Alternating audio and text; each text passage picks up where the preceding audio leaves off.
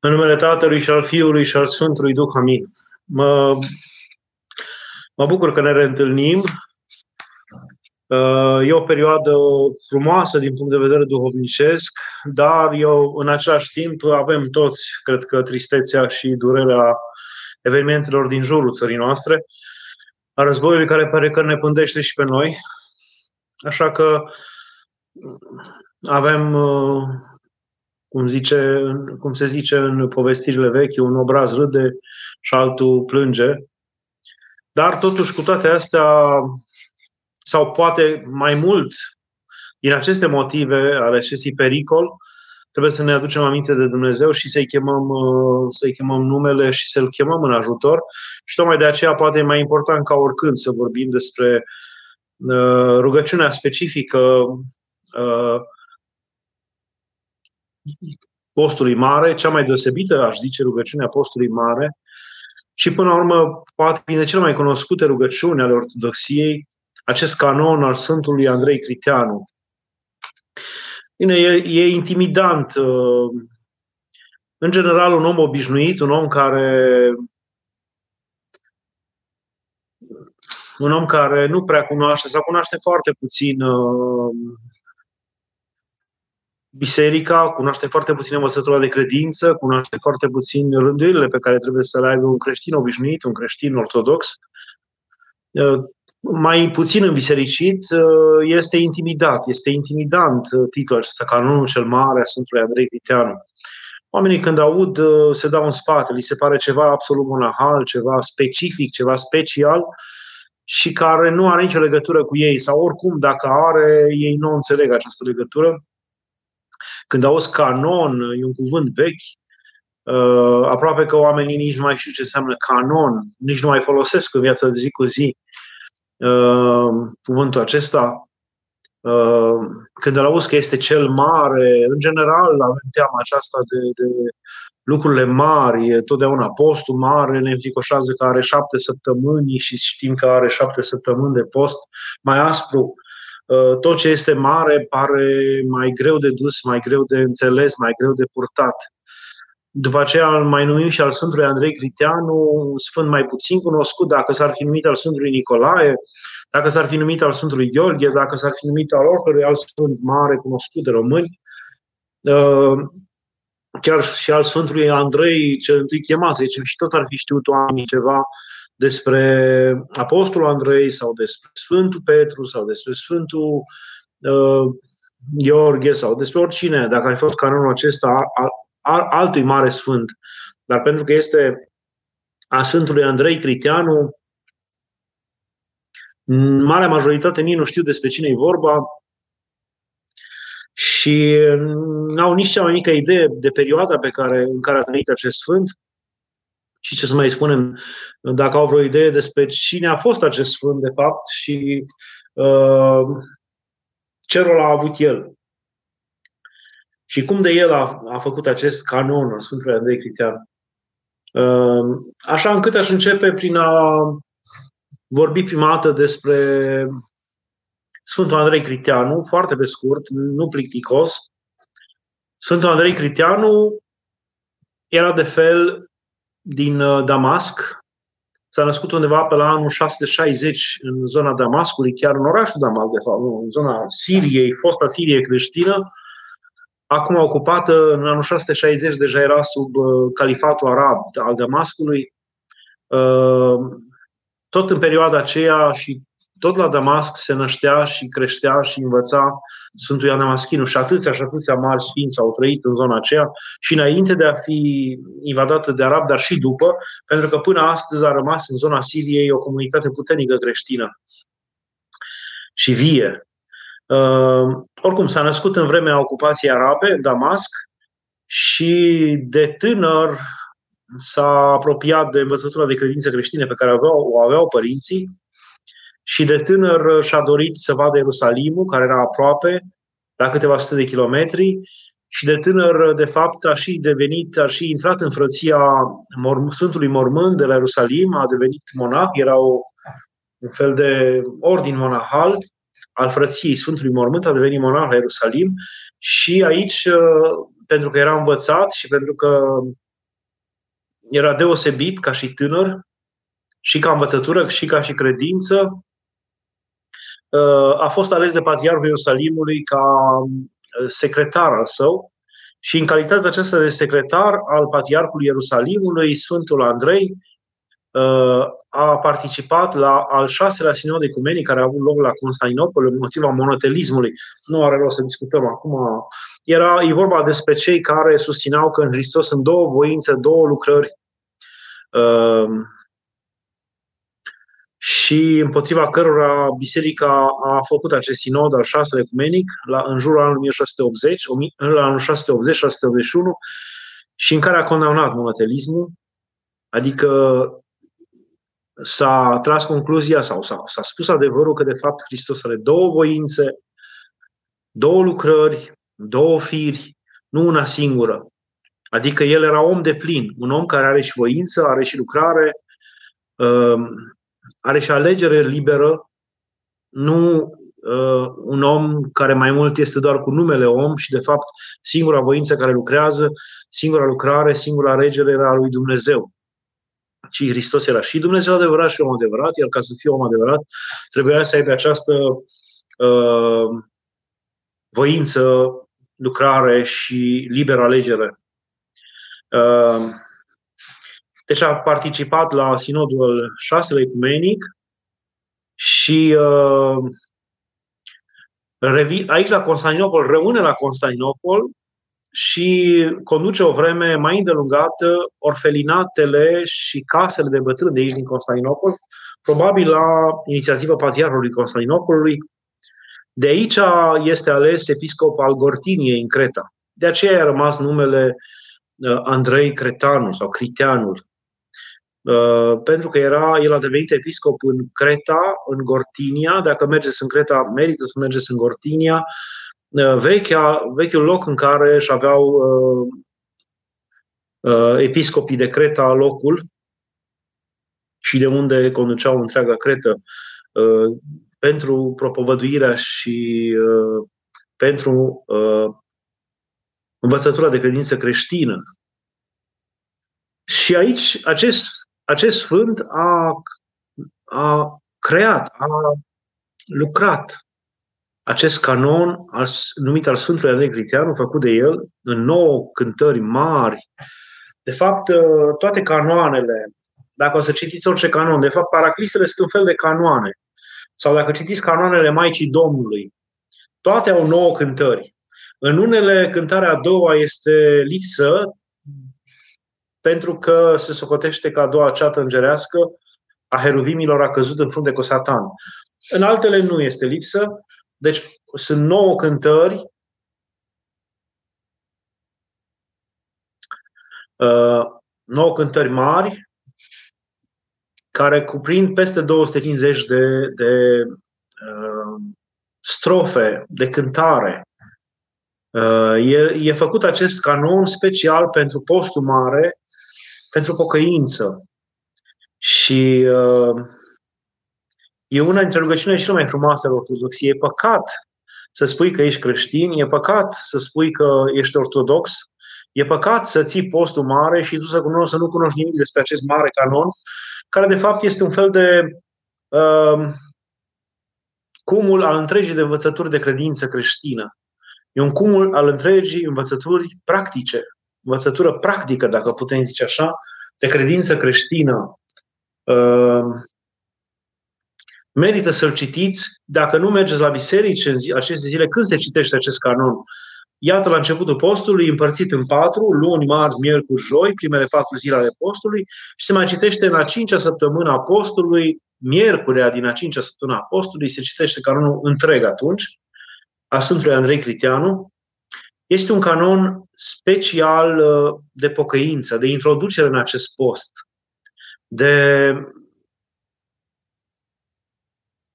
este un canon de tămăduire a sufletului, este un canon de îndreptare a sufletului, a omului până la urmă, nu numai al sufletului, al omului, uh, care te învață cum să te pocăiești, care te învață cum să te rogi. Și foarte interesant, Și aici vreau să ajung, nu vreau să vorbesc, vorbesc foarte mult despre canon, câte, uh, cine știe ce, ce, ce lucruri complicate despre el, ci vreau să vă vorbesc cum adică ne învață acest canon să ne rugăm? Ne învață să ne rugăm, ne învață să ne raportăm la Dumnezeu. În ce sens ne învață să ne raportăm la Dumnezeu? Noi observăm un, un prim lucru. Cei care ați citit vreodată canonul acesta sau care ați participat uh, uh, la vreodată, dacă nu l-ați citit, l-ați auzit măcar în biserică sau măcar în parte, ați constatat un lucru deosebit, că aduce aminte de foarte multe personaje ale Vechiului și Noului Testament. Și aproape că le ia, la, le ia pe mai toate, cumva, pe cele bune ni le aduce în față ca pe niște modele, iar personajele rele ne aduce în față ca pe niște sperietori de care să ne ferim sau ca niște modele, dar nu modele, ca niște chipuri, uh, chipuri ale răutății sau ale căderii sau ale uh, delăsării duhovnicești pe care uh, ne îndeamnă să nu le luăm, să nu ne lăsăm atrase de ele. Noi, în general, noi creștinii suntem plictisiți de amintirea atâtor personaje sau de unele personaje ale Vechiului și Noului Testament. Adică, um, gândiți-vă, sunt foarte multe rugăciuni și dacă faceți canonul de împărtășanie sau faceți canonul de spovedanie, în care se aduce aminte de foarte multe personaje ale Vechiului sau Noului Testament și anumite evenimente din viața Mântuitorului. De exemplu, sunt uh, rugăciuni dinainte de împărtășanie în care noi spunem Doamne Iisuse Hristoase, Fiul lui Dumnezeu, adu aminte de mine păcătosul, nu mă lepăda pe mine pe cum nu l-ai, nu l-ai lepădat pe vameșul care a venit să se roage în templu. Și nu mă lăsa să mă, să mă asemeni cu fariseu care se mândrea, adus aminte de mine, Doamne, pe cum ți-ai adus aminte de femeia cu scurgere de sânge din uh, Hananeanca, adus aminte, Doamne, și asemănări, asemănări, precum uh, nu l-ai trecut cu vederea pe tâlhaurul de pe cruce uh, și el a fost primul care a venit și a intrat în rai și pe care l-a iertat și a iertat păcatele, nici pe mine nu mă, nu mă uita și am iartă-mi și mie păcatele. Și uh, ce vreau să vă spun? Există aici, în ce se ne învață acest canon, cum să ne rugăm. Uh, sau ne, ne deschide mintea să înțelegem ce înseamnă rugăciunea. Uh, Așa este și acest canon. Ne pune în față diferite personaje bune sau rele. Cu cele bune ne îndeamnă să ne asemănăm și să le urmăm. Pe cele rele uh, ne îndeamnă să le evităm și să le avem ca un uh, chip întunecat și negativ de care să ne ferim. Și, uh, în general, noi oamenii avem impresia despre Dumnezeu că El este un bătrân uituc și când ne rugăm, citim rugăciunea noastră și amintim tot felul de întâmplări Miluiește-mă, Doamne, cum ai miluit pe desfrânata, miluiește-mă, Doamne, cum ai miluit pe Zaheu Vameș, miluiește-mă, Doamne, cum ai miluit pe târhavul de pe cruce. Noi ne închipuim că noi amintim pe toți aceștia, așa cum cei din canonul Sfântului, Sfântul Andrei Criteanu în canonul său, amintește acești, uh, aceste personaje bune sau rele din Vechiul și Noul Testament, noi ne închipuim că uh, ne amintim de acestea și le amintim lui Dumnezeu ca să, că El este un bătrân care a uitat cât de blând este, este un bătrân cumva surmenat, obosit, luat cu treburile, devenit nervos, exact ca la un, cum la un șef, cum la un, uh, cum la un uh, director, cum la un tată de multe ori. Trebuie să-i reamintești că este tată, nu poți să uită Uh, Părintele Teofil Pârianu de la Sâmbătă de Sus uh, a mijlocit odată pentru un monah, a mijlocit pentru un monah, pentru un ucenic al său, înaintea mitropolitului Antonie Plămădeală și Antonie Plămădeală, mitropolitul de atunci al Transilvaniei, nu vrea să-l ierte pe acel monah, pentru că acel monah călcase cuvântul, și călcase cuvântul și călcase cuvântul mitropolitului. Și părintele Teofil Părianu, care mi era duhovnic, mi-a zis, am vorbit cu mitropolitul și l-am convins să-l ierte. Și am zis, cum ați reușit, părinte? Și el a zis, l-am convins să ierte pentru că i-am zis, pentru că mitropolitul Antonie Plămădeală avusese o operație pe inimă și zice, după operația aceea am fost la el și am zis, Părinte Mitropolit, iertați-l, nu pot să-l iert pentru că a călcat cuvântul meu, a călcat ascultarea lui monahală și l-a zis, iertați-l, Părinte, de ce să-l iert, a zis mitropolitul? Pentru că și, și părintele Teofil Părianu i-a zis, nu cumva, după ce v-au făcut operație sau în timp ce v-au făcut operația pe inimă, medicii v-au schimbat inima de tată pe care trebuia să o aveți. Tată ca erar, ca episcop, ca părinte domnicesc, nu cumva v-a schimbat inima de tată și v-a pus inima de stăpân și s-a pătruns la inimă mitropolitul și l-a iertat pe, pe acel monah.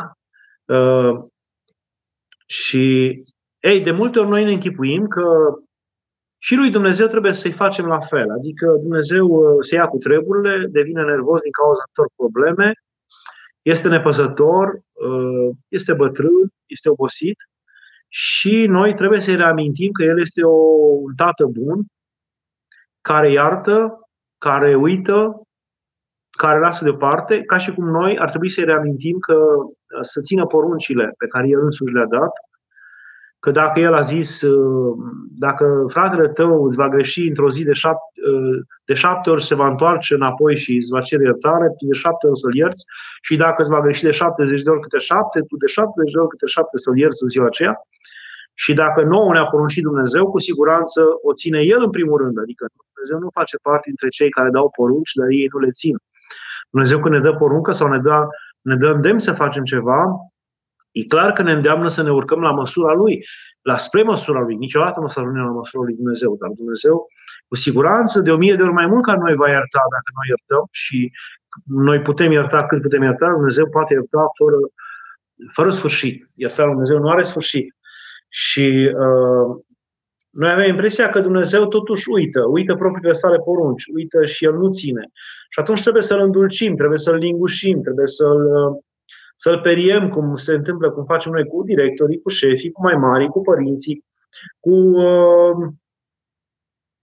eu știu, cu oricine care vrei să, vrem să-i câștigăm uh, încrederea, vrei să-i câștigăm vreun ceva de la el, vrei să câștigăm ceva de la el. Și atunci începem să-l lingușim, începem să-i aducem aminte, începem să-i spunem multe, să-l convingem, să, ne, să plângem, să scrâșnim din dinți, să facem tot felul de lucruri, să, să-i, să-i, să-i uh, frângem inima de milă, văzându-ne cât de disperați suntem și noi avem impresia că Dumnezeu este un asemenea bătrânel, obosit, plictisit sau înnegurat de răutate, care trebuie să-i reamintim că El este Dumnezeu și că este bun și că, uite cum a făcut altora, să ne facă și nouă. Și avem impresia asta, nu știu dacă între voi ați, ați aveți impresia asta, dar eu am avut-o când eram ani și ani în urmă. Eram, așa înțelegeam lucrurile și cred că și voi înțelegeți așa mult dintre voi lucrurile. Că atunci când zicem, Doamne, Tu l-ai iertat pe Pavel și l-ai întors pe drumul Damascului, Tu l-ai iertat pe Petru când, când uh, uh, ți-a greșit și s-a lepădat de tine de trei ori. Tu, Doamne, n-ai lăsat-o și n-ai trecut-o cu vederea pe destrunata care ștergea cu, cu, cu care spăla cu lacrimile ei picioarele și cu părul capului ei uh, și le ștergea și ierta păcatele și așa și pe dincolo și la sfârșit noi, după ce zicem rugăciunea aceasta, uh, zicem și noi, uh, iartă-mă și pe mine precum i-a iertat pe ei. Și avem impresia că noi trebuie să-i reamintim lui Dumnezeu sau cumva să-i dăm de înțeles că să fie corect cu judecată, că dacă cu alții a fost corect, că dacă cu alții a fost milostiv, cu noi să nu fie cumva drept. Și uh, să nu aibă judecată dublă, să nu aibă dublă judecată, adică cu unii să fie mai blând, iar cu noi să fie prea, prea aspru. Și de aceea avem impresia că noi trebuie să-i reamintim lucrurile acestea lui Dumnezeu și este foarte greșită această imagine. Și vreau cumva, dacă sunt între dumneavoastră oameni care gândesc așa atunci când se roagă și zic aceste rugăciuni sau chiar canonul Sfântului Andrei Criteanu, dar chiar canonul Sfântului Andrei Criteanu ne ajută să ieșim din această înțelegere greșită, Uh, vreau să vă scot din această înțelegere greșită și să vă spun că, de fapt, noi când amintim aceste lucruri, uh, noi nu amintim uh, pentru că trebuie să-i amintim lui Dumnezeu sau să-l terorizăm afectiv sau să-l convingem să fie corect cu mila lui și față de noi și nu cumva la noi să aplice dreptatea, iar la alții mila, ci facem așa pentru ca noi să ne aducem aminte de ce fel de Dumnezeu avem. Deci credeți-mă, când noi ne rugăm așa, când citim rugăciunile,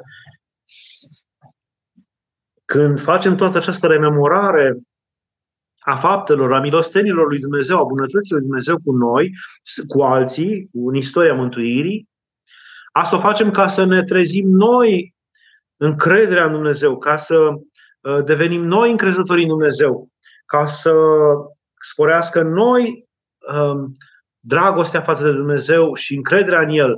Nu pentru ca să-i reamintim lui Dumnezeu și de, a, de a-i bate obrazul și de a-i, de a teroriza afectiv zicând, hai, Doamne, vezi, la alții le-ai dat. Vezi, pe aici ai fost bun. Nu se poate tu să scalci cuvântul. Cum să scalci tu cuvântul? Că ai zis că oricine va veni la tine, va veni la tine, va fi miluit. Uite, vin și eu. Și cumva avem impresia că îi batem lui Dumnezeu obrazul și amintim propriile lui fapte, propriile lui cuvinte, propriile lui uh, lucrări, ca el să-și readucă aminte și forțat fiind de tine prin această înfățișare a lucrurilor și a faptelor și a cuvintelor, el să, să facă milă cu tine. Nu! Noi ne readucem aminte aceste lucruri, noi le readucem pentru noi înșine că, ca uh, noi întărindu-ne în credință să putem spune la sfârșit uh, să putem spune la sfârșit uh, de, uh, având în vedere toate acestea, Doamne, cred ție că mă vei ajuta și pe mine. De fapt, așa sunt toate rugăciunile. Uh, toate rugăciunile ortodoxiei sunt făcute așa. Uh, prima dată aducem aminte de, de faptele lui Dumnezeu, de minunile lui Dumnezeu, de lucrările lui Dumnezeu, de faptele minunate ale Vechiului și Noului Testament, toate sunt făcute așa, adică ne aducem aminte, exact cum așa e făcută și liturgia, de fapt. Și, și liturgia, de fapt, orice rugăciune merge pe tiparul liturgiei. Liturgia este prima dată amintirea psalmilor, amintirea Vechiului Testament, în vechime erau chiar citiri din Vechiul Testament, amintirea, uh, pentru că antifoanele sunt din psalmi, amintirea Vechiului Testament, amintirea uh, prorocilor Vechiului Testament, cum se citeau în vechime prorocii, și după aceea a apostolului, a Evangheliei, uh, și după ce ne aducem aminte de bunătatea lui Dumnezeu, de dragostea lui Dumnezeu, Uh, de lucrarea lui Dumnezeu cu noi, atunci avem încrederea și nădejdea să cerem lui Dumnezeu ca să transforme și darurile primite de la noi, adică pâinea și vinul, să le facă și pe ele, să le facă trup și sângele lui Hristos și să ne dăruiască nouă trupul și sângele Mântuitorului nostru Iisus Hristos.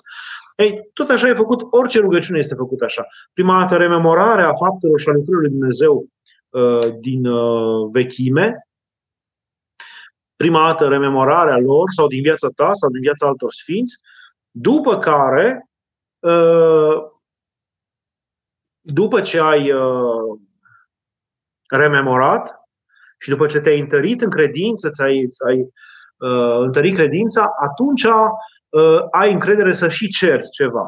Deci, și citiți orice rugăciune pe care le aveți, de seară, de dimineață, să vedeți că toate sunt făcute așa. Și a doua parte a rugăciunii este uh, având în vedere toate lucrurile acestea, zic în cuvinte omenești. Deci, luând seama, Doamne, la ceea ce ți-am spus, la ceea ce am reamintit, și eu am încredere că nici pe mine nu mă vei lepăda, și mie îmi vei da. Să nu mi se facă mie această, uh, acest pat în care mă culc în seara aceasta, uh, loc al morții, să nu mi se facă nu știu ce, nu știu cum, pentru că mai înainte a spus, pe cum ai ajutat pe ăla, pe ăla, pe ăla, pe ăla, deși pe mine să mă ajuți. Asta este, asta este unul dintre lucrurile care, pe care le învățam mai ales din, din uh, canonul Sfântului Andrei Criteanu, în care lucrurile astea se văd foarte clar. Adică noi rememorăm uh, aproape tot Vechiul Testament, începând cu Adam, cu Adam până la Hristos și la Apostoli, rememorăm tot din Vechiul și Noul Testament, nu pentru ca să-i reamintim lui Dumnezeu, ci clar aici, în, în, în, în canonul Sfântului Andrei Criteanu, clar aici, uh, nouă ne spunem, sufletul meu, auzi, Ați văzut câte, câte, vers, câte strofe încep cu sufletul meu. Uh, sufletul meu, auzi câte, uh, câte ți-au făcut, cum a făcut uh, Lot, cum a făcut Avram. Auzi sufletul meu, cum a făcut Iov. Ia aminte la Iov și fie asemenea lui Iov. Auzi sufletul meu, cum a făcut soția lui Iov și nu fă ca și ea. Auzi sufletul meu, cum a făcut Lot. Auzi sufletul meu, cum a făcut fiicele lui și soția lui și nu fă ca și ele. Auzi sufletul meu, cum a făcut uh, Iacov și fă ca și el, auzi sufletul meu, cum a făcut Esau și nu fă ca și el, fratele lui Iacob. Și tot așa, și tot așa, fica Avram și, și nu fica uh, cei care, l-au, uh, cei care au, au ridicat uh, război împotriva lui Avram. Uh, și altele și alte, fica Moise, fica... Deci aproape fiecare personaj din Vechiul Testament, bun sau rău, este luat și cu acesta sufletul nostru este atenționat. Uite, te asemeni cu acesta, te pun în fața lui, fica acela. Asta e unul dintre, unul dintre darurile acestui canon, pentru că înțelegem de ce rememorăm tot Vechiul Testament și este foarte important această rememorare, foarte important tot această rememorare, pentru că, într-adevăr, noi nu cunoaștem Dumnezeu. În ultimii, în ultimii uh, zeci de ani, sute de ani poate aș zice, chiar sute de ani, dar zeci de ani mai ales, uh, în ultimii zeci de ani, uh, oamenii au mers pe ideea doloristă, aș zice, uh, emoțională, Uh, pietistă, un pietist care a pătruns și în învățătura de credință ortodoxă și în lumea ortodoxă. Uh, oamenii au mers pe învățătura, pe, pe ideea aceasta pietistă, doloristă, emoțională, în care noi îl știm pe Dumnezeu încă din, de la nașterea noastră, nici nu trebuie să aflăm multe. Îl simțim în inima noastră și știm cine este Dumnezeu.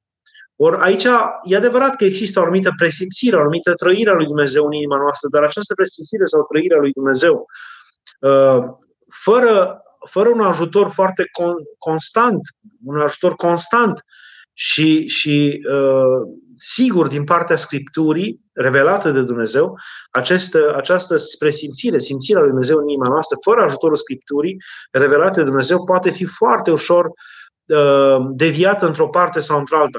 Putem foarte ușor să gădem în, într-o gândire falsă despre Dumnezeu, să ne imaginăm lucruri neadevărate, false despre Dumnezeu. Chiar să avem despre Dumnezeu imagini și idei false. Este foarte periculos să ajungem să rămânem la, numai la acest nivel psihologic, uh, unui Dumnezeu personal, individual, pe căruia ne rugăm noi, pe care îl știm numai noi, pe care îl simțim noi în inima noastră. Acest Dumnezeu personal pe care tu îl presimți sau îl simți în inima ta, trebuie cumva să-l pui în oglindă cu Dumnezeul descoperit de Scriptură, care este un, care este de învățătura de credință și de scriptura, mai ales a Vechiului și al Noului Testament, care sunt adevăratele comori ale descoperirii lui Dumnezeu în istorie. Și de-abia în, în, în, în oglindă cu aceste, cu Vechiul și Noul Testament și cu toată descoperirea lui Dumnezeu în istorie, de-abia așa poți să deduci sau să, să găsești hibele, uh, locurile lipsă, greșelile, adăugirile pe care chipul lui Dumnezeu le-a luat fals în inima ta. Chipul, chipul lui Dumnezeu a fost falsificat, a fost stricat, a fost modificat în inima ta, pentru că nu s-a oglindit în această, în această descoperire dumnezească, în această uh, în Scriptura lui Dumnezeu, care este, de fapt, cel mai important lucru pe, în afară de Sfânta Euharistie. Cel mai important lucru ce ne-a lăsat Dumnezeu nouă pe pământ. Oriunde te vei duce, un lucru să nu uiți să-l iei cu tine, Scriptura. Noul și Vechiul Testament, mai ales Noul Testament, dar și Vechiul Testament. Deci oriunde te vei duce, chiar auzeam uh, la o emisiune zilele trecute, uh, zeci și zeci de oameni erau întrebați, fiecare invitat la emisiune era întrebat care, este, care sunt cele cinci lucruri sau trei lucruri sau zece pe care le-ai lua dacă te duce undeva pentru mult timp și dacă ai fi singur și n-ai putea lua altceva. Și nimănui nu i-a trecut să, prin cap să, să zică Scriptura.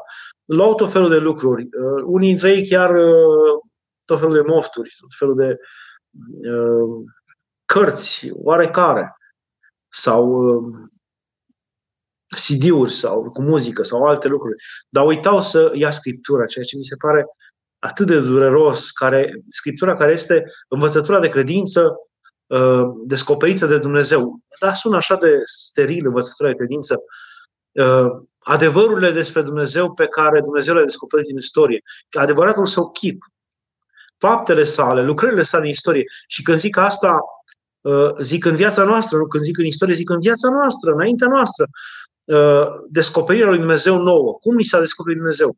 Și când zic descoperirea lui Dumnezeu nouă, zic cum ne-a mântuit Dumnezeu? Pentru că Dumnezeu ni s-a descoperit ca să ne mântuiască, nu ni s-a descoperit doar așa ca să se laude în fața noastră sau ca să ne umple mintea cu ceva, ci El s-a descoperit nouă ca să ne mântuiască, ca să ne scoată din moarte, ca să ne scoată din necunoaștere, ca să ne scoată din întuneric. Or, să fii absolut nepăsător cu, cu această descoperire dumnezească, mi se pare foarte periculos, foarte și, și, și de nedorit, și dureros, că un neam creștin nu mai are în Scriptură și în Nou și în Vechiul Testament uh, un reazăm de care se sprijine pe lângă cele materiale, un reazăm absolut necesar din punct de vedere spiritual pe care să se reazăme dacă ar fi undeva singur. De fapt, este singurul reazăm de care, spiritual de care te poți uh, cu adevărat rezima și cu care te poți sprijini. Uh, deci trebuie să pui în oglindă acest Dumnezeu uh, pe care zici tu că îl simți în inima ta uh, și pe care de mic uh, l-ai, l-ai cunoscut acolo în adâncul inimii tale și l-ai dibuit cumva, trebuie să-l pui în paralel, să pui în oglindă cu Dumnezeul din Scriptură ca să rămână valabil, să rămână viabil, să rămână adevărat acest Dumnezeu din inima ta. Și să întărești chipul Altfel, uh, poți ajunge ca acest Dumnezeu din inima ta să devină, de fapt, o caricatură, să devină o, o plastografie, o minciună. Să ajungi, de fapt, să te zugrăvești pe tine în inima ta, să ajungi, de fapt, să zugrăvești păcatul, să-L numești Dumnezeu. Ăsta poate fi pericolul cel mare. De aceea, uh, rugăciunea, chiar dacă ea pare, pare plicticoasă, a canonului Sfântului Andrei Criteanu, Uh, este de fapt rugăciunea prin excelență, aducerea aminte de lucrările lui Dumnezeu în timpul în istorie, de oamenii lui Dumnezeu, aducerea aminte și punerea lor tot timpul în fața noastră este de un real folos, de un absolut necesar. Sunt absolut necesare această aducere aminte pentru însănătoșirea și pentru menținerea în sănătatea sufletului și, și a minții și a inimii noastre pe care credinței. Altfel, lucrurile o iau razna. De aceea, Uh, totdeauna să nu vi se pară greoaie și complicate rugăciunile uh, care uh, aduc aminte de, de faptele lui Dumnezeu, de oamenii lui Dumnezeu din Vechiul și Noul Testament, e absolut necesar. E absolut, absolut necesar. De exemplu, eu când, când am învățat pentru teologie, ca să intru la teologie, și am citit dogmatica, cu atenție și până atunci citisem, dar nu citisem cu atenție cum a, trebuit să o citești și să o învăț atunci când ai la teologie. Când am citit dogmatica, am văzut că, de fapt, în dogmatică, care pare așa de sterilă și obositoare și plicticoasă, de fapt nu este sterilă, erau acolo în lupta bisericii împotriva tuturor ereziilor, ideilor străine, ideilor neadevărate care se strecuraseră în decursul timpului despre Hristos, despre Duhul Sfânt, despre Tatăl, despre Maica Domnului toate acele uh, idei neadevărate care au, care au lovit în biserică, în, în învățătura de credință adevărată, uh, sunt tratate în dogmatică. Și cum, cum a reacționat biserica la acele, la acele idei false, neadevărate. De fapt, eu citind dogmatica mi-am dat seama că eu aproape toate cele ispite le avusesem în mintea și în inima mea, poate că nu le dusesem până la capăt, cum le-au dus mari ereziari, dar eu le avusesem acele ispite. Le trăisem, le uh, mă îndoisem de Dumnezeirea Fiului, mă îndoisem de Dumnezeirea Duhului Sfânt, mă îndoisem de pururea fecioria Maicii Domnului. Peste toate acestea, despre toate acestea îmi trecuseră prin cap și le hrăniserăm o vreme, le hrăniserăm toate aceste erezii. Le-am hrănit o vreme în mintea mea. Uh, și citind, am văzut că, de fapt, ispitele mele au fost ispitele bisericii, ispitele tuturor creștinilor de la facerea lumii, de la, de la, de la Hristos până astăzi. Și m-am folosit foarte mult. E așa este, așa este Vechiul și Noul Testament. În fiecare chip, și bun și rău de acolo, noi ne, ne putem vedea. Ispitele lui Petru de a se lepăda de Hristos, ispita pe care, în care el a căzut, este și a noastră.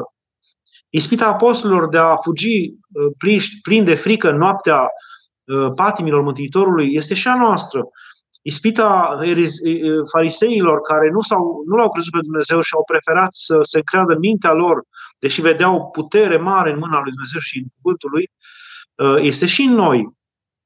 Ispita uh, comodității care era împilat uh, și care a preferat ca să nu-și piardă scaunul său, mai bine să dea pe un nevinovat la moarte decât să fie părât la Roma și să-și piardă scaunul, pentru comoditatea sa, scaunul de guvernator, pentru comoditatea sa a murit Hristos. Această comoditate ne este și nouă specifică în multe situații. Ne putem vedea în toți acești oameni. Ne putem foarte bine vedea și în cei buni și în cei răi. Și cred că merită să citim cu atenție scripturile și să le folosim după aceea sau să ne folosim de rugăciunile care amintesc de acești oameni buni sau răi ai Vechiului și Noului Testament. Văd că sunt deja întrebări. Dacă nu putem ajunge la biserică, este bine să știm canonul acasă? Da.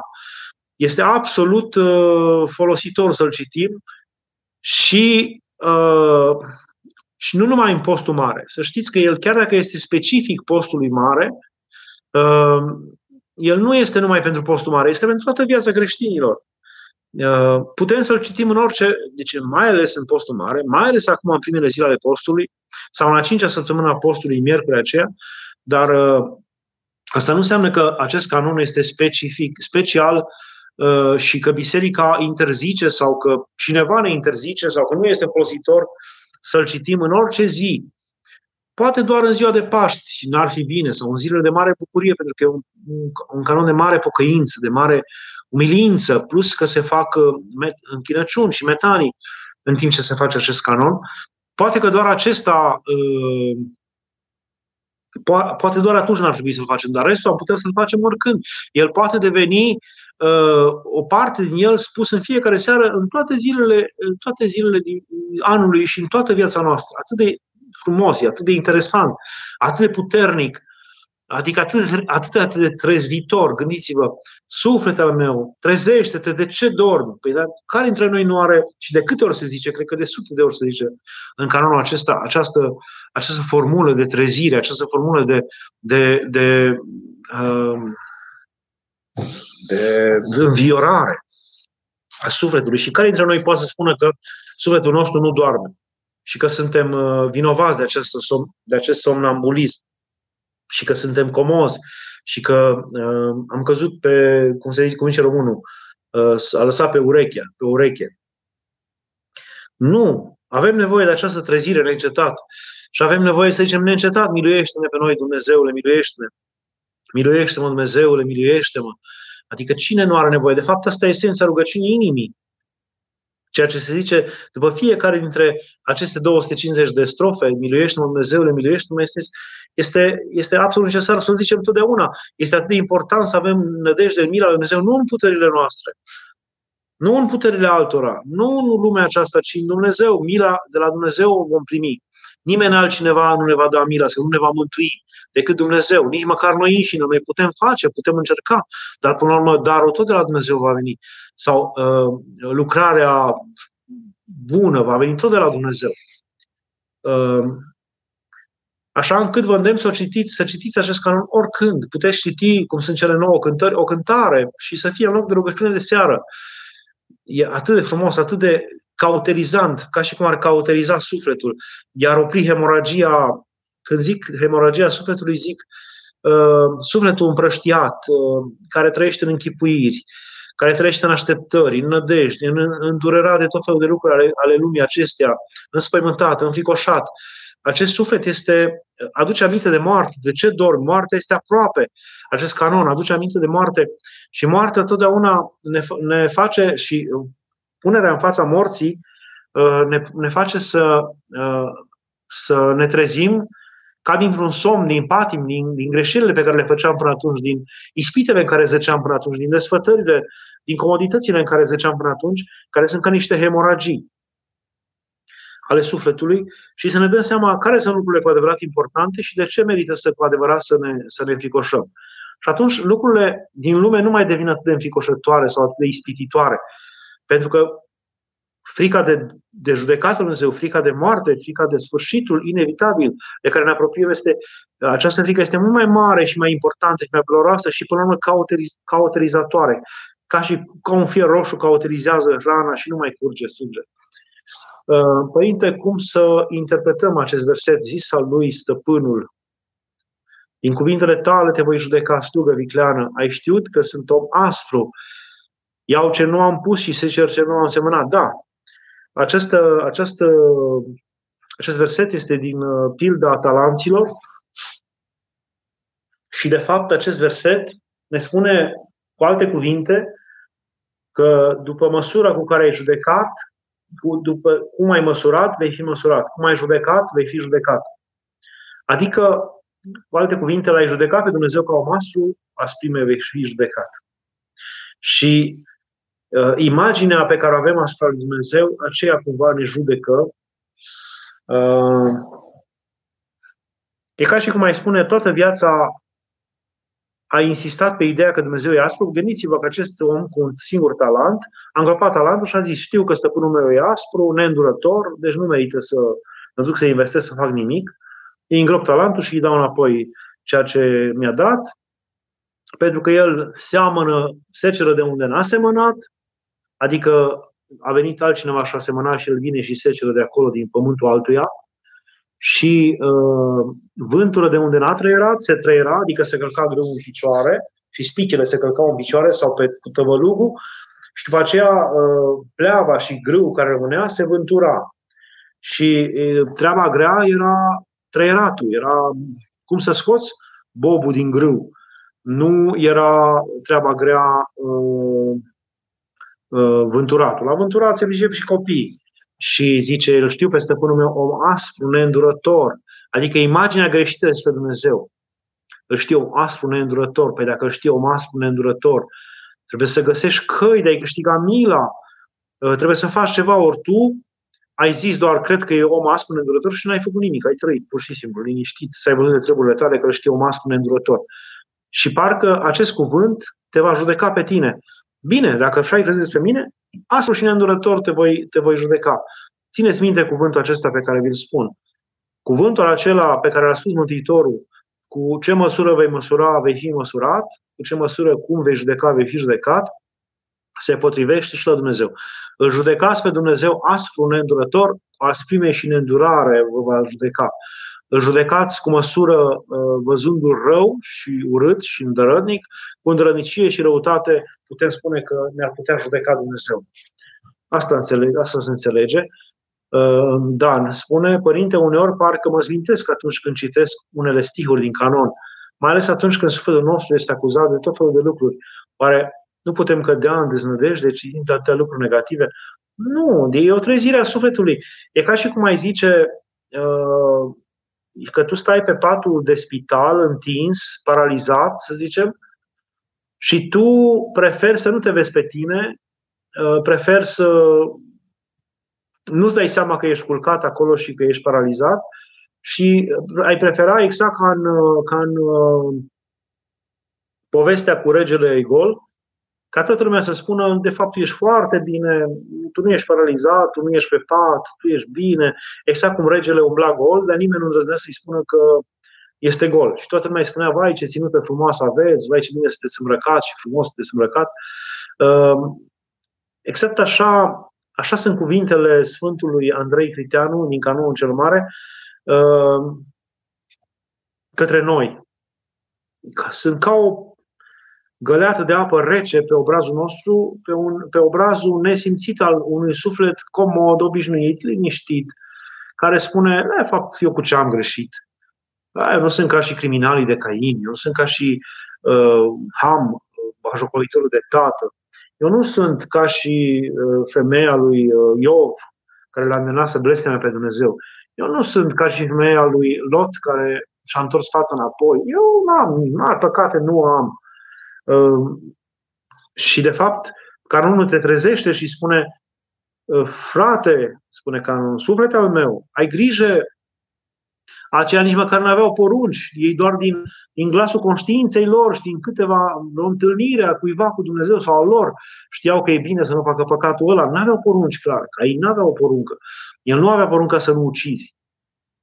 Uh, și din glasul conștiinței lor au fost judecați și pentru o mică neascultare, până la urmă, cum era femeia lui Lot, nu? Care n-a ascultat, se uită înapoi. Dar tu ai, ai ce ne spune nouă canonul? De fapt, tu ai aceste, uh, aceste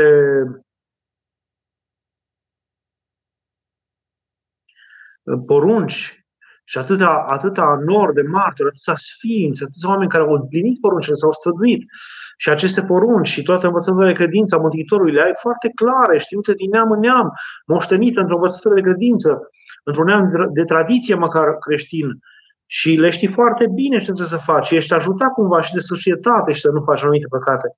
Și tu le faci cu mult mai multă ușurință. Adică tu ești mai rău ca ei. Asta spune de fapt canonul. Asta nu trebuie să, să ne facă să ne, să ne să deznădăjdim, pentru că în același timp, tot așa de puternic precum este sufletul meu, iată ce departe ești, iată că păcătuiești ca așa acela, iată că tot așa de mult, precum se spune că suntem păcătoși, se spune fugi Pocăiește-te, că este pocăință și ni se aduc în față oamenii care s-au pocăit și au primit iertare. De fapt, canonul tot cu atâta putere ne spune că pocăința, părerea de rău, întoarcerea spre Dumnezeu, căutarea milei lui Dumnezeu este tot la fel de este la fel de deschisă și o poartă tot la fel de largă uh, și pentru noi ca și pentru drepți. Deci noi suntem la un pas de Dumnezeu cum sunt și drepții. Nu e nevoie să, să Uh, nu e nevoie să fim neapărat drepți ca să fim aproape de Dumnezeu. Suntem foarte aproape de Dumnezeu. Și noi, păcătoși. Elena spune, Doamne ajută Părinte, este bine să rostim rugăciunea Sfântului Efrem Sinu în fiecare zi, nu doar în post. Eu am uh, la sfârșitul rugăciunii de dimineață, eu o am la sfârșitul rugăciunii de dimineață. Bineînțeles, ideile acestea foarte fixiste că rugăciunea Sfântului Efrem e doar pentru post sau că canonul Sfântului Andrei Gretianu este doar pentru post, este o mare greșeală. Uh, tot anul putem să le spunem. Tot anul putem să le spunem. Până și în marile, și în marile zile de, de, de, de bucurie ale, eu știu, de sărbători mari, putem să le zicem, nu se supără Dumnezeu. Păi, în ce moment, în ce, în ce zi din an nu, nu e potrivită rugăciunea Sfântului Efrem, care zice, Doamne și stăpânul vieții mele, Duhul trândăvii, a grijă de multe, a iubit de stăpânire și a grijă de șer, nu mi-l da mie. În ce moment al vieții noastre aceste duhuri ale răutății, aceste căderi ale omului nu ne sunt în preajmă și nu avem nevoie să ne rugăm ca să fim, uh, să fim uh, trecuți peste ele și ajutați să, să ne îndepărtăm de ele. Iar Duhul curăției, al gândului izmenit, al răbdării și al dragostei trăiește în mie păcătosului. Când putem noi spune că noi nu avem nevoie de aceste Duh curăției, al dragostei, al îndelungii răbdării? Când? Adică acestea sunt, sunt veșnici valabile, veșnic valabile aici pe pământ și chiar și dincolo. Chiar și dincolo. Și când putem spune că nu se adeverește, că uh, nu e real, că noi avem nevoie să ne cunoaștem păcatele și să nu judecăm pe aproapele nostru. Pururi. Deci rugăciunea este valabilă totdeauna, în orice condiții, până și în marele sărbători. Așa că puteți să o ziceți cu, cu foarte multă uh, pace. Uh, Teodora, recomandați-ne o carte despre suflet. Ați menționat zilele trecute că este din trei părți.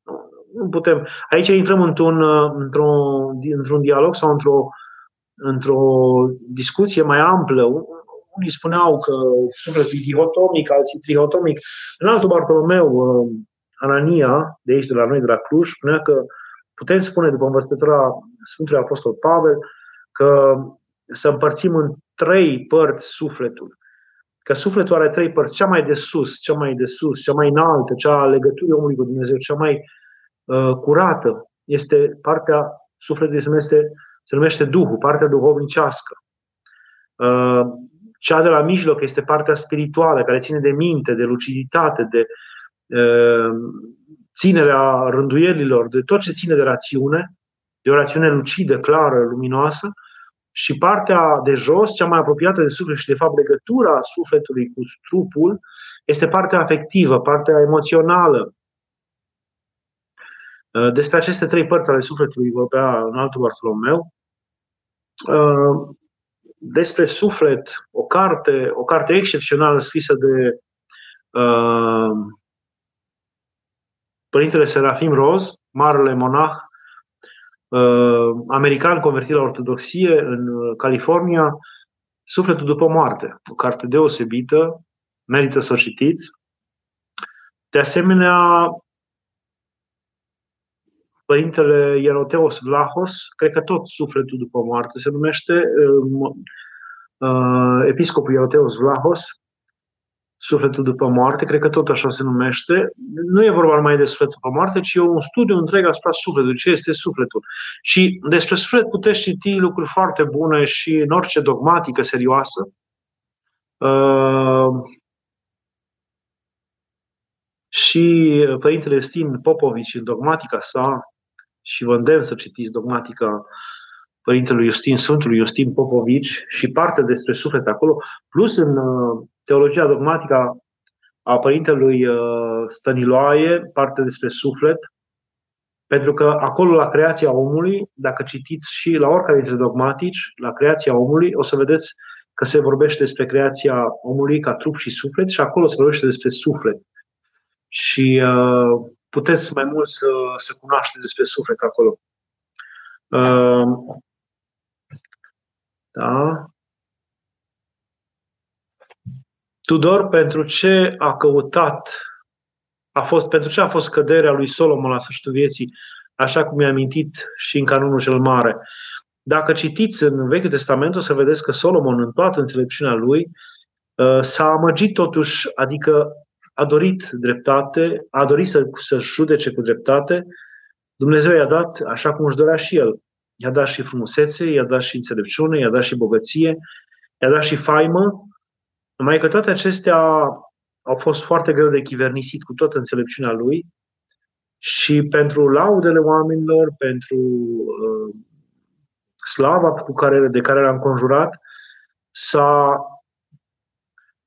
Solomon s-a amăgit la bătrânețile sale și și-a luat, uh, a fost fermecat de frumusețea femeiască și și-a luat soție uh, din neam păgân. Bineînțeles că nu era numai una, erau mai multe soții, ca în Vechiul Testament, dar principala soție pe care a avut-o la bătrânețe a fost o soție din neam păgân și atât de mult a ținut la ea și atât de mult a iubit-o, încât a lepădat uh, învățătura lui Dumnezeu și a ajuns să îngăduie să se construiască temple păgâne, idolatre, uh, ale zeilor politeiști în, uh, în uh, Israel și nu numai atât, a, a ajuns să aducă jertfe în aceste, uh, în aceste uh, temple, acestor zei, și chipul lui este, ne este înfățișat uh, nou în canonul cel mare și ni se spune cumva, vezi, sufletul meu să nu cumva să te, să, răm, să te să rămâi pe tânjală sau să te, te încrezi în tine și în puterile tale. Să nu cumva să crezi că uh, le cunoști tu pe toate și să nu cumva să crezi ca și Solomon că ești înțelept, ești priceput, ești cunoscător, nu mai ai cum să cazi. Că iată și el, el care era cel mai înțelept dintre oameni, el care primise dar de la Dumnezeu, a căzut la bătrânețile sale. Așa și tu, Sfântă, poți și la bătrânețe și în ultimele clipe ale vieții să cazi. Deci trebuie să rămâi tare până la sfârșit, încordat, cunoscător al lucrurilor. Despre asta e vorba. Tudor, Doamne ajută, Părinte, cum să interpretăm versetul să-ți fie ție ca un păgân și un vameș. Uh, versetul acesta este luat din uh, atunci când Mântuitorul ne spune cum să facem cu cei care s-au supărat sau certat cu noi sau și dacă cineva are ceva împotriva ta, zice Mântuitorul, du-te și vorbește cu el față către față. Și prima, prima etapă este să te duci tu, nu să-l faci de râs, nu să vorbești cu el în fața lui, pentru că ori să-l faci de râs în fața lumii, ori să pui problema în fața celorlalți, pentru că el, din, din mândrie, din părere de sine, din ideea de a nu se lăsa mai prejos, uh, va întâmpina uh, întrebarea ta sau va întâmpina uh, nedumerirea ta uh, cu duritate, cu asprime, cu supărare, îndreptățindu-se. Deci Dumnezeu ne spune că atunci când cineva are ceva cu tine, tu să cauți să te întâlnești cu el față către față, personal, în singurătate. Și să vorbiți. Și dacă vă împăcați foarte bine și slavă Dumnezeu, dacă nu vrea să se împace cu tine, zice Mântuitorul, atunci mai cheamă doi sau trei prieteni uh, și așa duceți-vă la el doi sau trei încât, cum se zice în gura doi sau trei martori, stă tot adevărul. Deci doi, trei oameni care sunt ca și tine, care înțeleg ca și tine și încearcă împreună cu ei doi, trei, care poate că îl cunoști și pe el, te cunoști și pe tine, să, să încercați împăcarea. Dacă zici de acești doi, trei oameni, uh, acest om nu se va rușina sau nu va vrea să facă înțelegere, să se împace cu tine, atunci zice Mântuitorul să, să-l spui mai marilor obștii, cum ar fi uh, celor care au autoritate morală, autoritatea să zicem, într-o familie tatălui, mamei, uh, bunicilor, să zicem, dacă e o familie mai mare, mai extinsă, nașilor, uh, preotului duhovnic, spune-l mai mare lui și mergi cu el acolo, vorbește cu el de față cu mai marele acesta și întregi obști, până la urmă, și dacă nici de acesta și nici de obște nu, nu ascultă, atunci zice să fie ție ca un vrăjmaș și ca un dușman și ca un vameș. Ca un dușman, nu e ca un dușman, e ca un străin și un vameș. Uh, în ce sens? Ca un păgân sau un străin și vameș. În ce sens? Față de păgâni și față de uh, vameș, evrei aveau, nu, nu, nu le făceau nimic, nu, nu îi loveau, nu, nu le, nu, uh, eu știu, nu planificau nimic ascuns motiva lor, ci se fereau de ei. Adică se fereau. Erau reci, ca străini. Nu, de exemplu, de păgân nu trebuia să te atingi, nu trebuia să trebuia să-l ajuți în caz excepțional, dar restul n-ai treabă cu păgânul, nu intri în discuții cu el, cu străinul, cu străinul de altă credință. Așa era și cu vame și care erau niște vânzători ai neamului iudeu, adică te separi de el și cauți să nu mai intri în, în relație cu, cu el. Uh, și ne îndeamnă că dacă nici cum acel om nu vrea să, să se împace cu tine, nu vrea să, să, să se înțeleagă cu tine, atunci separă de el. Nu mai merge unde se duce el, nu mai ieși în calea lui, nu mai forța lucrurile, pentru că mai mult vei înrăutăți. Mai mult vei ajunge la certuri și mai mari și spărări și mai mari. Adică să te separi cât mai mult de el. Despre asta e vorba. Uh, Părinte, este permisă pomenirea celor adormiți în prima sâmbătă a postului mare? Da, am citit undeva că se pomenesc începând dintre a doua sâmbătă. Nu, nu, nu. Păi chiar sâmbătă aceasta care urmează este sâmbăta Sfântului Teodor Tiron, care amintește, deci toate sâmbetele din postul mare sunt sâmbete speciale închinate pe pomenirea celor adormiți, speciale culminând cu sâmbăta lui Lazar dinainte de Florin. Adică uh, sunt sâmbete speciale uh, dedicate celor adormiți, cum să nu fie această sâmbătă o, o, o sâmbătă de pomenire Uh, pentru cei adormiți. Se numește chiar Sfânta Sfântului Teodor Tiron pentru că în, în vechime, înainte de, în, în ultimii ani ai persecuțiilor împotriva creștinismului, una dintre încercările păgânilor de a îi face pe creștini să nu postească și de a-i bajocori pe creștini sau de a-i uh, forța pe creștini, de a-i chinui pe creștini, una dintre încercări a fost aceea că au auzit păgânii împărații păgâni și administrația că creștinii țin un post cu multă strictețe, postul mare, postul patimilor Mântuitorului și atunci ei, ca să-i bajogorească pe creștini, ca să-i facă să nu postească, ca să-i facă să, să-și calce uh, rânduiala lor, au hotărât ca uh, noaptea nascuns să stropească în, în piețele din, toată, din tot imperiul, din, din Roma mai ales, Uh, să stropească toată mâncarea, toată hrana, toate cerealele, toate vegetalele cu sânge de uh, sânge de jerfe păgâne, aduse de la templele păgâne și încercau două lucruri prin asta. Unu, să-i facă să mănânce uh, de nepost, pentru că mâncau și acel sânge, să calce și cuvântul Scripturii și a Vechiului și a Noului Testament că creștinii, că oamenii să nu mănânce sânge, și al treilea, de fapt, să-i facă să mănânce jerfe păgâne.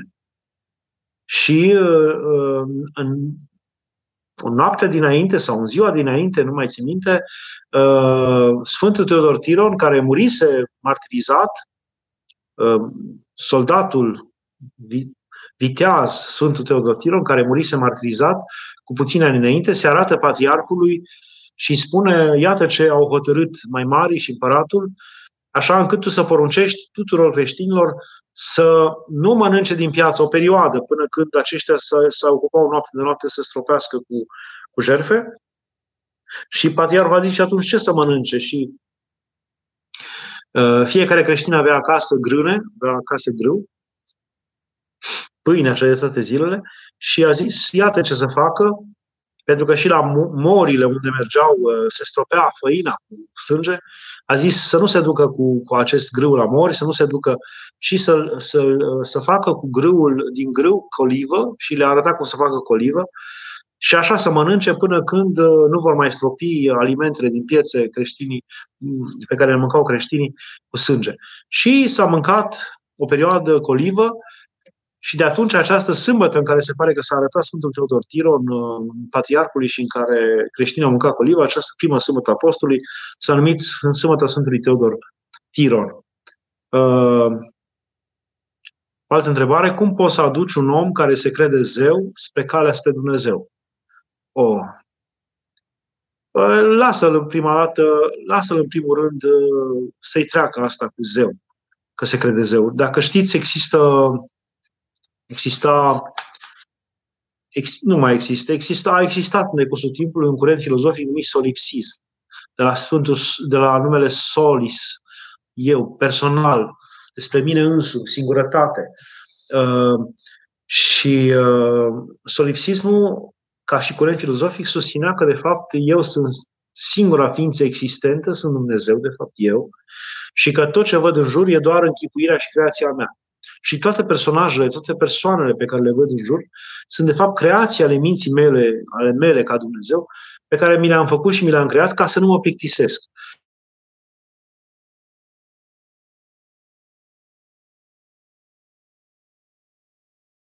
Dintre ei un, un învățat englez care avea această concepție de viață solipsistă și care a ajuns să se certe cu tatăl său, spunându-i chiar tatălui său, era deja matur, fiul avea 40 de ani, tatăl său avea 80, a ajuns să zică tatălui său, tu ești o creație a mea, uh, eu te fac să vorbești, eu ești un tatăl, ești tatăl meu pentru că eu am dus să fiu tatăl meu.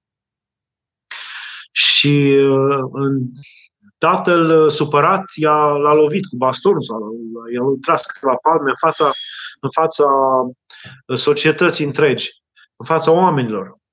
Și uh, asta a fost atât de, atât de rușinos, atât de. Uh, deci, când a primit câteva pale de la tatăl său la 40 de ani, el marele filozof, în fața întregii societăți, a fost atât de rușinos încât uh, uh, acest filozof a zis, nu, nu, nu poate fi adevărat, nu poate fi adevărat. Asta nu puteam să fac eu mie însumi. Nu cred că sunt eu zeul. Ei, ceva de genul ăsta să pățească și băiatul ăsta. Adică o să vină peste el necaz, o să vină ispite, o să vină boli, și să vedeți cum o să se smerească și nu, nu, nu trebuie să treacă zeci de ani. Cred că în, următorii, în următorul an. Așa încât când vor da necazurile și ispitele peste el, atunci o să puteți să-i vorbiți altfel. Când dau necazurile peste el. Până atunci uh, merge cu ideile acestea false. Iar ca un gând de sfârșit, să ne rugăm mai mult decât în alte posturi în acest post.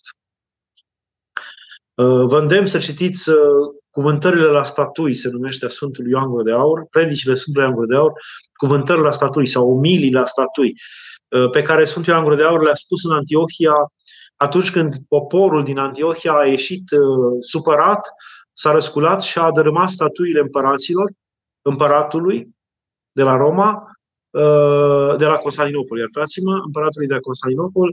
În momentul acela, împăratul s-a supărat așa de tare uh, încât a hotărât distrugerea cetății Antiohiei și pentru că aceștia și-au permis să distrugă însemnele imperiale, statuile, statuia, statuile împăratului și a familiei sale imperiale. Și uh, mitropolitul uh, Antiohiei s-a dus să mijlocească la, la împăratul Bizanțului, la împăratul de la Imperiul Roman de Răsărit, ca să nu distrugă orașul Antiohiei. Și în timp ce acesta mijlocea, în timp ce acesta era la Constantinopol și încerca să, să, să-l uh, facă pe împărat să milostivească, Sfântul Ioan de Aur era preot și a început un șir de predici în Antiohia, în care uh, îi învăța și le spunea cum să se roage și cum să fie cu inimile, așa încât să mijlocească înainte de Dumnezeu, rugăciunea lor să treacă înainte de Dumnezeu și să îmblezească inima împăratului. Era o stare de criză, așteptau din clipă în clipă, de fapt, de fapt uh, uh, uh, oștirile imperiale înconjurase oraș, orașul Antiohia și urmau doar să primească uh, urmau doar să primească porunca de a șterge orașul de pe fața pământului și în această stare, în Antiohia fiind Uh, Ioan Gură de Aur, sunt Ioan Gură de Aur, le-a vorbit, aceste, le-a spus aceste cuvântări la statui, uh, în care i-a învățat cum să se roage, i-a îndemnat cum să se îmbărbăteze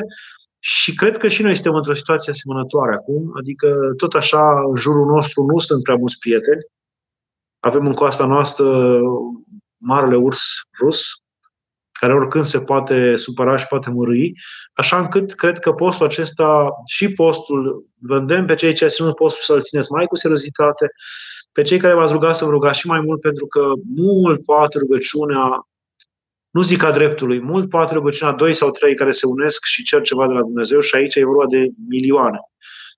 Dacă milioane de oameni se vor ruga și vor cere de la Dumnezeu să ne izbăvească din această ispită, din acest pericol, cred că Dumnezeu ne va, ne va um, izbăvi. Dumnezeu să ne ajute să ne întărească toți. Să aveți un post cu folos.